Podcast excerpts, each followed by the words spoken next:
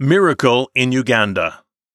God once told me to go for hospital ministry in a Catholic hospital in Kampala, Uganda, East Africa. Right after the Sunday morning service, I drove to the hospital. The Holy Spirit led me to the AIDS terminally ill ward.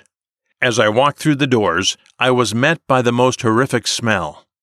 Then the Holy Spirit whispered to my spirit, Minister to them. The atmosphere was so dreadful that I did not want to spend much time in that particular ward. My mind was persuading me to leave as quickly as I possibly could before I contracted airborne diseases. I would have walked in disobedience had I fulfilled the notions of my intellect and emotions. The Holy Spirit had directed me to that ward to teach me something about Him and myself. That incident would change my whole being and ministry forever. I continued to walk inside, and there was a woman in her thirties. I had thought the scent in the ward was awful, but when I got to her bed, the smell was so horrendous I could barely breathe. Instantly the Holy Spirit chastised me, saying, You stank in the pool of your own sins and iniquity far more than the smell in this ward. Yet I loved you enough, and reached out and saved you through the death and resurrection of my own Son.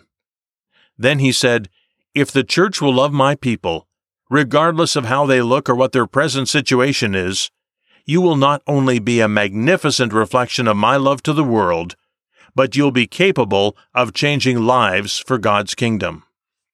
I stood beside her bed as the mother kindly narrated her daughter's health condition to me. She had AIDS. The doctor had told her mother earlier that day to take her home, for she had merely a couple of hours to live, if not minutes. I was moved with compassion, my eyes watering with tears. I boldly spoke to her that Jesus could heal her if she only believed. Her mother was in tears as she packed the bags to take her only daughter home to die. The young woman had no strength to move her eyes, speak, eat, or move her body. She had lost all her hair, her lips were dripping blood, and she had sores all over her body. The mother could only put a light piece of cloth around her waist and upper body. Her mouth was full of blisters with blown out tumors under her armpits. The sight was unbelievable. It seemed she could only have weighed about 20 pounds. I could see the bones in her body. I briefly shared the message of God's salvation and healing. I then led her to the Lord. She was too weak to talk, but was in agreement. I laid my hands on her and prayed a prayer of faith for her miracle healing in Jesus' name. By the time I said Amen, the tumors under her armpits had disappeared. Her lips had stopped bleeding, and the abscesses from the crown of her head to the soles of her feet had stopped bleeding and dried up.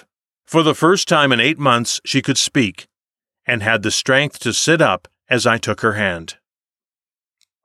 In joyful amazement at the works of God, I asked her to tell me what she had felt in her body as I prayed. To everyone's astonishment, she slowly replied, I felt like extremely hot coals of fire were poured upon me and went through me. I affirmed for her that the fire like sensation that she had felt was the power of the anointing of the Holy Spirit. All of a sudden, her bed was surrounded by doctors, nurses, and fellow patients as she testified of her experience and the power of God. That very day, she left the hospital, healed by the power of God.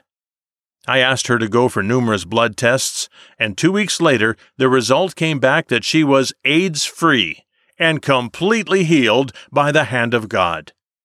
Previously, doctors and nurses had reported that there was no other way out except to go home and die. But with God, all things are possible. Consequent to that one miracle is what I would call hospital transformation.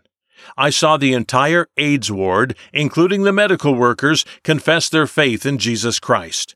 That move of God resulted in the raising up of powerful hospital ministry groups that continued to minister. This incident changed my life forever. I got a deeper revelation that far surpassed my understanding of God's love and how selfish I was in sharing that love with His people. Love goes an extra mile, and above all, God's kind of love is unreserved.